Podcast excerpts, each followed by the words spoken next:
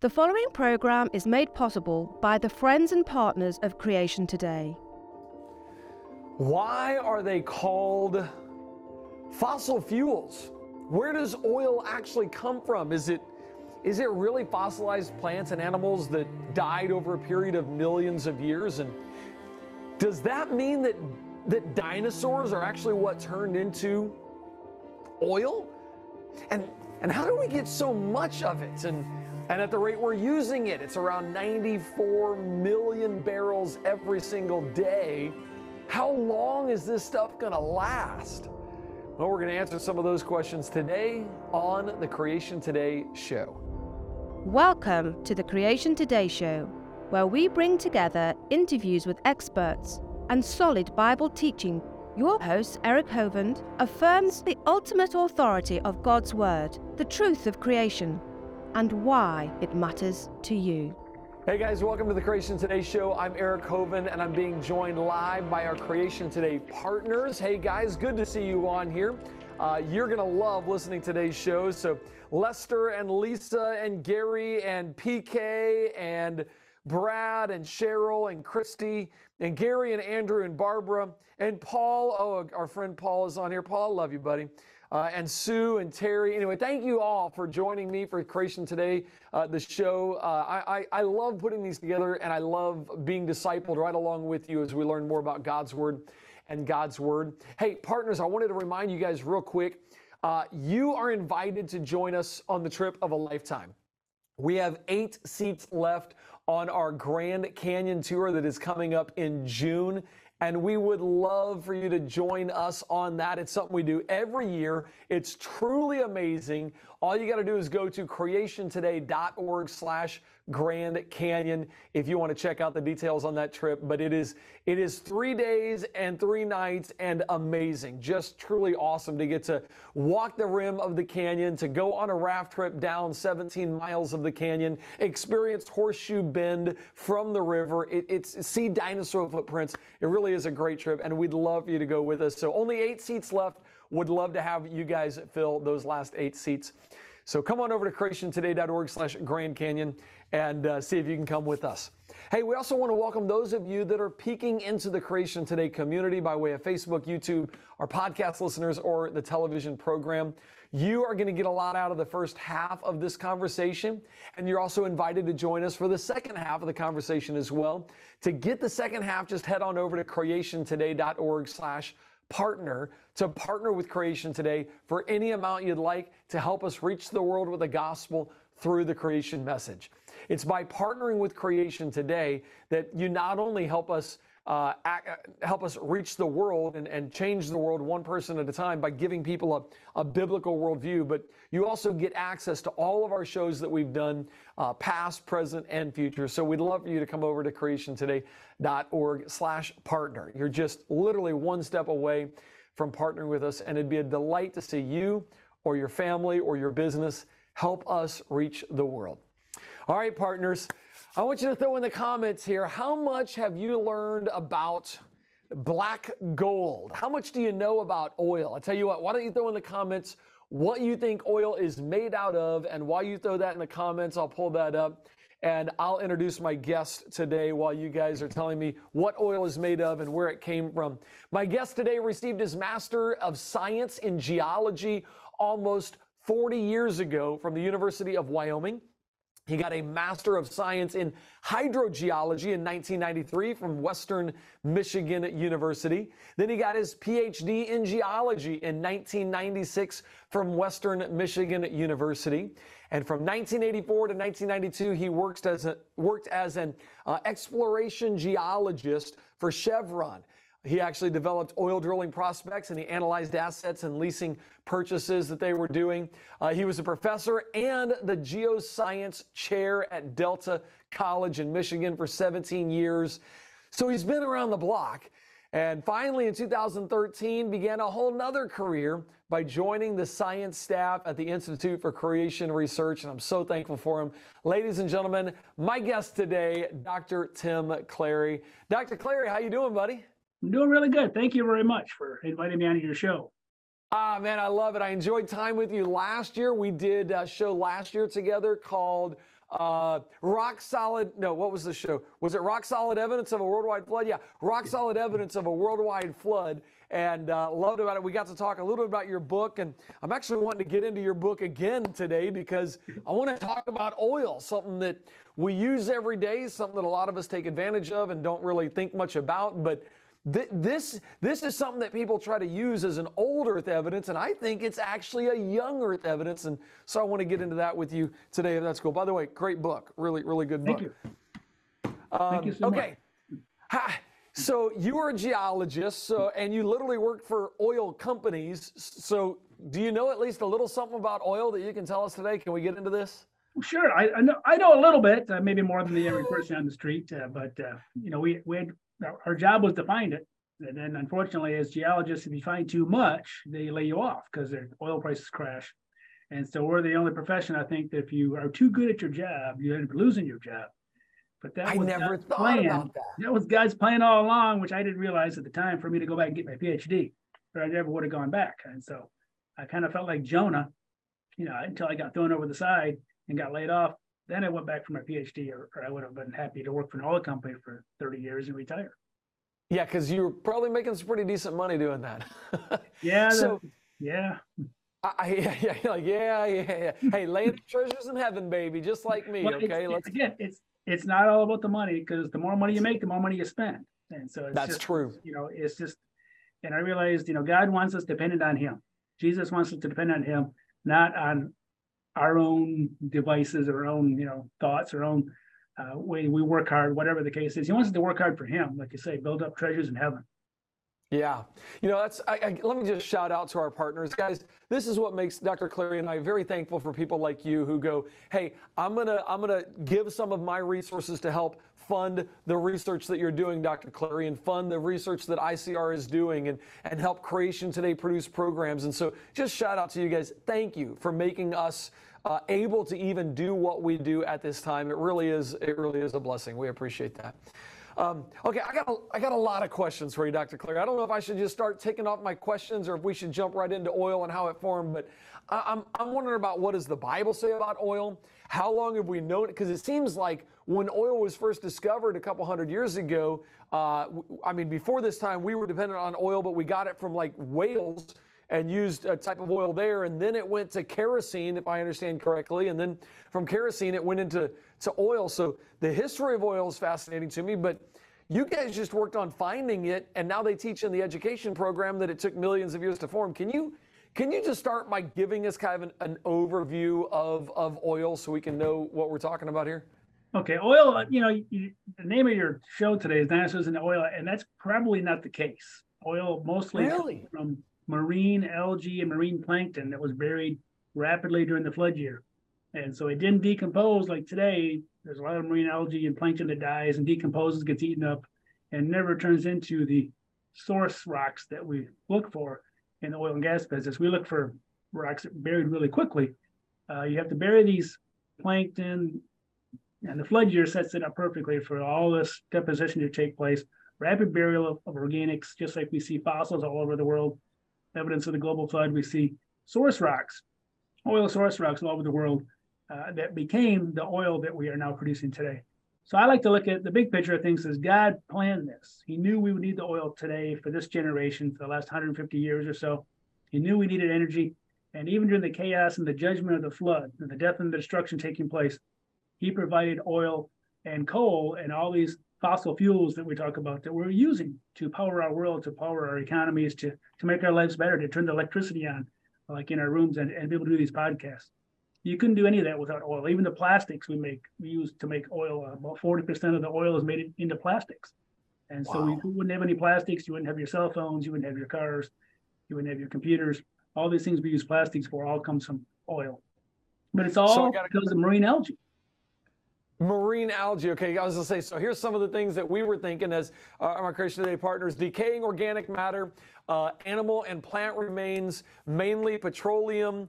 Uh, coal is from uh, you know from buried trees and plant life. Uh, hydrocarbons, which that's actually what oil is, is, mm-hmm. is hydrocarbons, right? Carbons of hydrogen that are strung together. Christy said, I don't know a lot, but my husband works for an oil company. Well, congratulations. That's It's great. Pretty good. So, No, I mean, but really, you would say it's the it's the marine algae, it's the stuff living in the oceans, the tiny stuff that actually turned into oil. Correct. That's that seems to be, and they've done studies, and I'll show a few. A couple of my slides actually show some of the chemistry involved, and they can kind of fingerprint the rocks and the oil that they're found, that they find nearby, and they can kind of see that there's the same chemistry, the same organic structures are found in those rocks as they are in the oil that they're finding nearby. So there's different types of oil. There's different thicknesses of oil, different you know grades of oil. They call it gravity. Uh, some of the technical terms, you know, you can get some that's almost ready-made gasoline all the way down to really thick crude oil, that tar sand they talk about up in Alberta, Canada. Those tar sands, those are heavily biodegraded oils. They're just all that's left is the tar, and they have to kind of steam that oil out of it. Now, before I forget, you can make coal into oil. There's some amount of coal you can actually work coal, and uh, this this does happen in Australia and places. Uh, they use a lot of coal resources, and they can make a, a type of oil out of that, depending on the type of coal. Uh, but most of our oil, most of the crude oil we talk about is mostly from marine algae and marine plankton that was in the oceans uh, that year of the flood. And they, were- they were continually being buried at different levels. You have different source rocks throughout the rock record. Uh, and, and so there's a lot of it early and there's some of it later. And so there's, there's plenty of oil out there. And we just, you know, are tapping the surface of some of it. But unfortunately, it doesn't last long. It's not millions of years old. We'll talk about that a little bit as we go too. I was gonna say I got a video I can't show right now. I was gonna show it in the second half, uh, so I don't get kicked off YouTube when I show it. Uh, but it's it's literally somebody going through. Here's how oil forms. It's a 60 second video that goes. Oil is formed by marine algae gumming down, getting covered up, and getting buried and getting squished into oil. And I'm like, how much have they thought through this process? I mean, is it really possible for that to happen slowly over long periods of time? Um, okay, in your what you're about to show us in your PowerPoint, do you get into like biblical times? Because Robert has the same question I had written down. What about what about you know the the Bible times? I mean, how was Noah able to cover the ark in pitch? And and uh, where is oil mentioned in the Bible? Are you going to get into that, or is that? Can I, should I ask you that now? Yes, I am. Actually, those are the, the first Okay. instances of real oil and, and what, what people kind of presume to be oil. Uh, you know, Noah, we'll get into that a little bit. And so we'll, we'll discuss that because that's a common misconception that, you know, even people like me had until you talk to people that know more about Hebrew than I do. And they think, no, it's a different word, blah, blah, blah. And so we'll talk a little bit about that as we go along. Uh, All right, let's get. The show. Hey, shout out to our new partners. Um, thank you guys uh, for partnering with us, Colleen and Nicholas and Shannon and Bill and uh, Bill and uh, Marilee and Jack and Cindy and Marco and Cheryl. Thank you guys so much for partnering with Creation today. We just really, really appreciate that. It Helps us reach the world. It's exciting to see what God is doing uh, through the ministry. So thank you guys very much. Awesome. Oh, that Okay. looks good to me, buddy. Okay, well, this is a, a talk that I've, I've reduced down. Normally, I give a little longer talk. We'll, we'll just hit the highlights here. And it's called Fracturing the Fables as we go through it. And I wanted to point out, you know, in 2020, these are the numbers from 2020, and the colors aren't the best, but it shows that oil and gas make a, make give us about 68% of our energy in the United States. Wow. So that isn't even counting coal. So you can see coal is about 13%, but you add up the 31 and 37, you get 68% of our energy.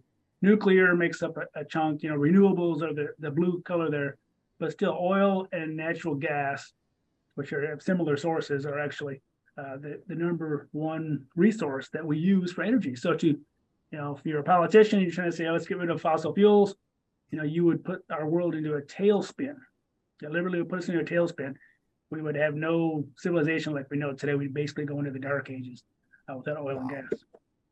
And people hear a lot about hydrofracking or fracking, they call it for short. Uh, we used to do this when I worked for Chevron years ago, but we did it vertically. Well, now, as you can see in the slide, they go down 5,000, 6,000, 7,000 feet down. They go up six, 7,000 feet out. And they can stay within a few feet as they drill along. They, they're really well, really good directional drilling now compared to what we had in industry 30 years ago. But what they do is they will pressure up the well, seal off a certain part, and pump a lot of water in there under high pressure and literally fracture the rocks. Because when you're looking at these source rocks, we used to just drill through them. And you know what you see in the source rocks are a lot of vertical fractures. And so what they do is they go horizontally, hitting those vertical fractures. So you hit enough vertical fractures, like going through a bookshelf, hitting between all the books, you can actually get water that's flowing in between those books. In this case, you're looking for oil. And so the oil will actually be in the rocks and you can actually tap into it by hitting enough fractures. You can get a lot of production out of that well. Whereas years ago, we went through them vertically, you didn't hit enough fractures. They just, these were the seal rocks. So the source rocks were also the seals vertically as well, in many cases, that would hold the oil in because it's a, usually it's a clay rich rock. And clay rich rocks actually will slow down the flow of fluids. And so they retain the fluids. And so they, we looked at them always as seals, and now we're looking at them as these are the source rocks if you're hydrofracking. So it's, it's really spectacular. People complain about hydrofracking a lot as well and try to blame it on everything, like contamination of water wells and things. But you're looking at stuff down five, 7,000 feet down. You're not going to make any fractures come to the surface from that depth. So I was wondering, I was wondering that same question, by the way, and and I wonder, okay, just my No, thoughts like. Could, couldn't this be? Could this be resulting in creating more earthquakes? Are we loosening up some sections of the earth that are causing geo, geologic damage other places? Yes and no. Uh, it's more indirect. And so what happens is once you that, put that water in, then pump sand in to kind of hold the fractures open, and they pull the water out, even though the water only has a couple percent chemicals in it. Uh, they pull that water out. Because there's some chemicals in it, they have to dispose of that water. So they'll take the water with the truck and they'll truck it over to another well somewhere else. It's called a water disposal well. And then pump it down a water disposal well. And if you put too much water down the same disposal well, that's what's causing some of the earthquakes that we see in Oklahoma, here in Texas. The first earthquakes I ever felt were right here in the office at ICR in Dallas, Texas, because they were over pumping fluids from fracking operations nearby down this one particular well. And so the people that own those wells, of course, they like the money. Every gallon going down, they get money. But sometimes they overdo it. And that's what's kind of loosen up the rocks a little bit and cause them to make small earthquakes. So it's really not the fracking process, it's the disposal of the water afterwards, too much in one location. So they've spread it around now. We haven't felt an earthquake here in several years. And so you can fix those problems as well. But fracking is not the problem. Uh, the people that are against fracking are the people that don't want us to produce more oil. And uh, if you see oil actually, uh, and I, and I talked to a DNR, Department of Natural Resources geologist back in Michigan when I lived there.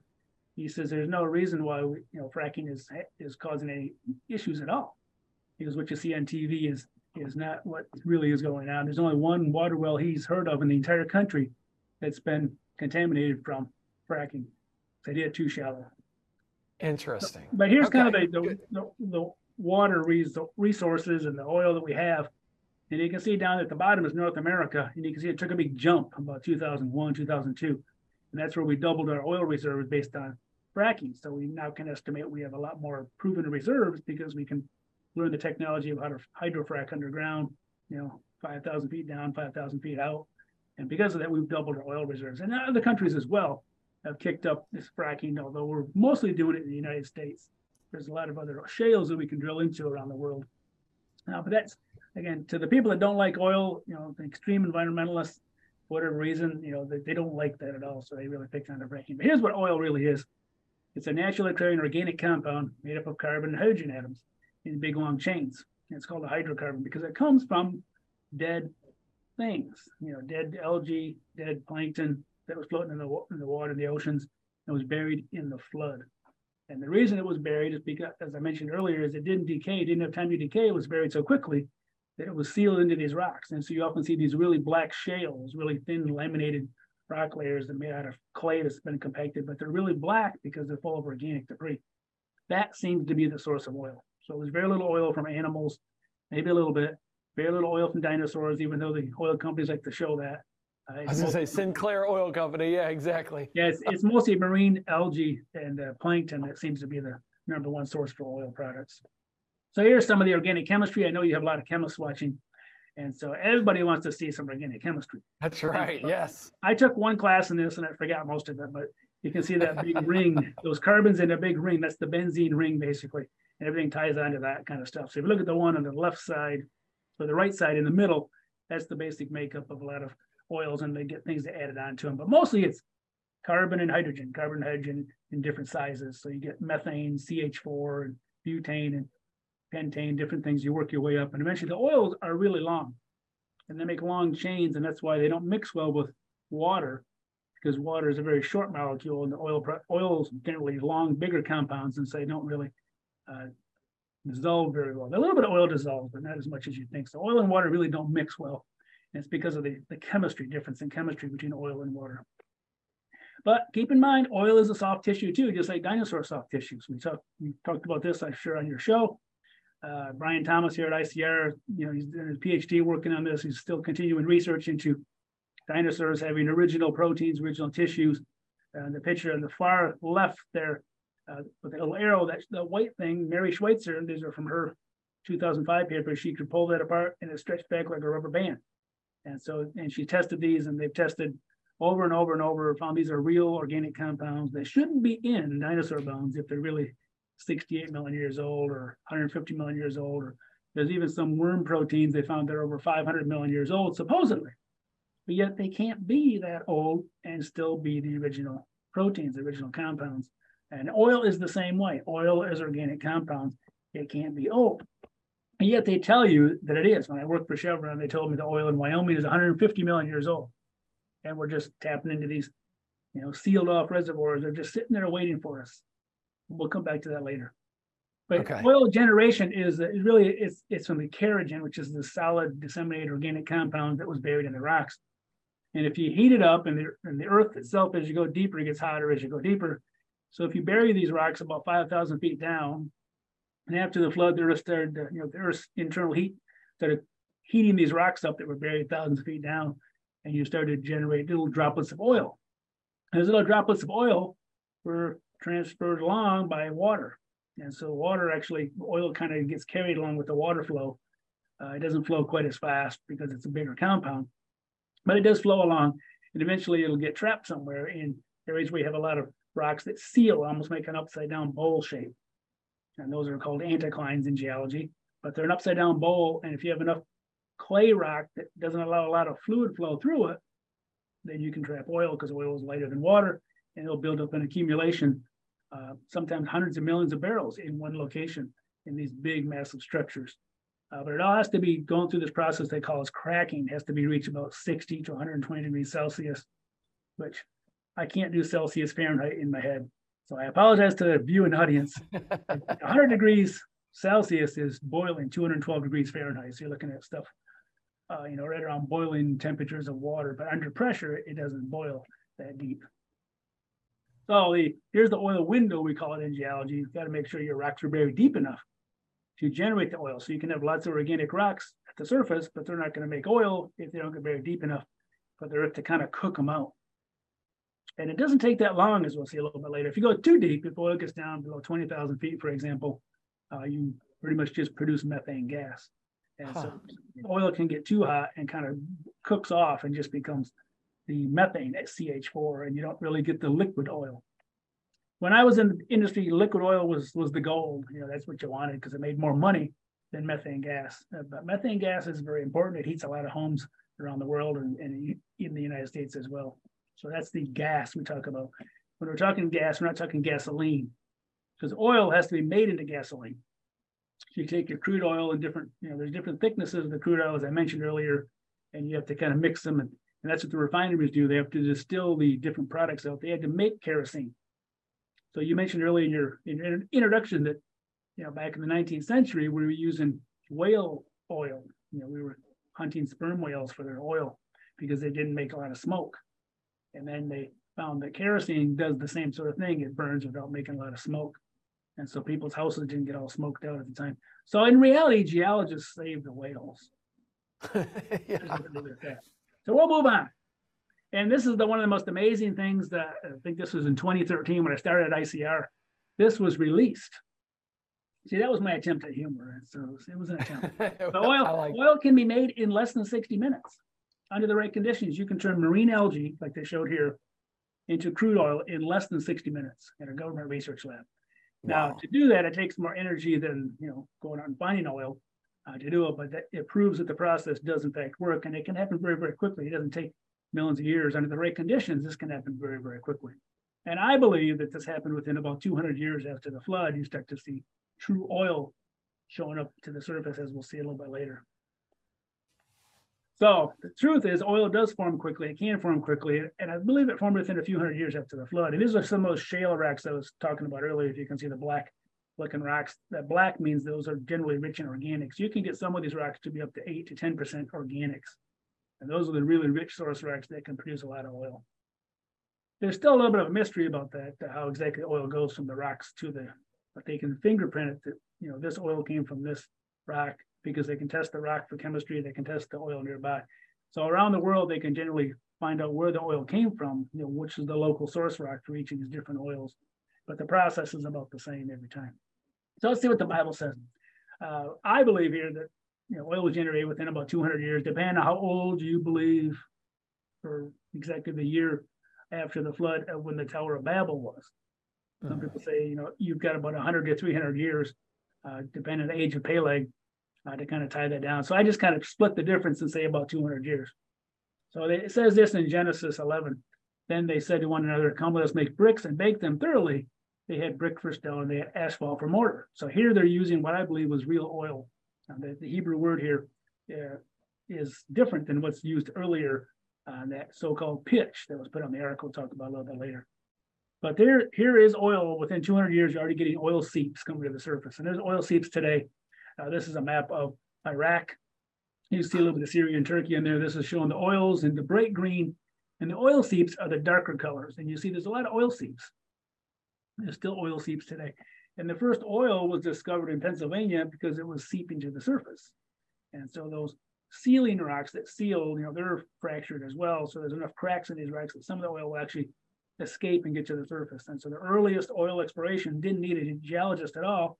He just drilled near seeps. And that's what they did in Pennsylvania to find the first oil in our country. And then they started doing that in other places around the country. And eventually they just drilled enough, they were hitting oil even without a seep. And then they drilled a lot of the easy stuff up, as we call it. And then they said, huh, now what are we going to do? So they had to hire geologists to go out there and try to find these uh, folds that seem to trap oil. Even that was a, a new concept at the time. So uh, oil, the oil industry and the auto industry kind of mutually grew up together. And without the auto, auto industry, given a need for gasoline products from oil, you wouldn't have an oil industry either. And so they kind of grew together. People talk about all these monopolies, were, you know, that, and it's true.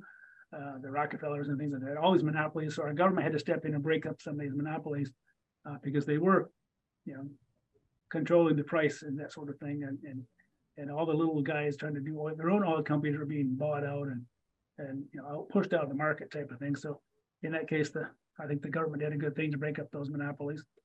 Now you can get too much from one- but here's, here's a picture, uh, before I get off on politics. Here's a picture of oil that seeps up, and this is kind of shows that diagram where you get a trap of the oil and you get too much in there, it'll start to leak out. And, and normally it would just leak up directly above this through some fractures, uh, but you do get oil today. Uh, this is a picture, I believe, in the Middle East, uh, where they're showing oil seeps. So there's still oil seeps today. So the people at the Tower of Babel use some of this oil to put into their mortar, and they've actually found studies. I wish I had the, references. But they can still see some of this oil made, you know, back in the Mesopotamia and those areas. They can see there's still oil in some of that mortar. So this really did happen. It's been verified, and those mortars are still there. They make a really, really strong mortar. And so What, what was that reference again? It was Genesis. what? 11 3, 11 3, I believe it was. So if you want to look it up, Genesis 11:3. I, I do need to pause you. I got to let social media go, man. YouTube and Facebook and our podcast audience and television audience. I would love for you to hear the rest of this because I want to ask about uh, wh- why is most of the oil in the Middle East? I mean, according to the, if we if we do flood geology or even older thinking, wh- why do we find most of it in one location? Wh- Why, why is there a monopoly there? But Anyway, you could also ask your own questions uh, to Dr. Clarey. Uh, just got to come on over to creationtoday.org slash partner and partner with us so that you can get in on this side of the conversation.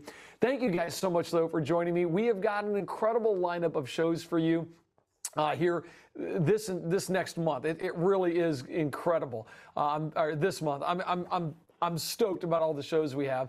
Uh, so uh, feel free to check out creationtoday.org, look at the upcoming shows, and always join us right here live at noon on Wednesdays for the Creation Today show. Uh, look forward to seeing you guys soon.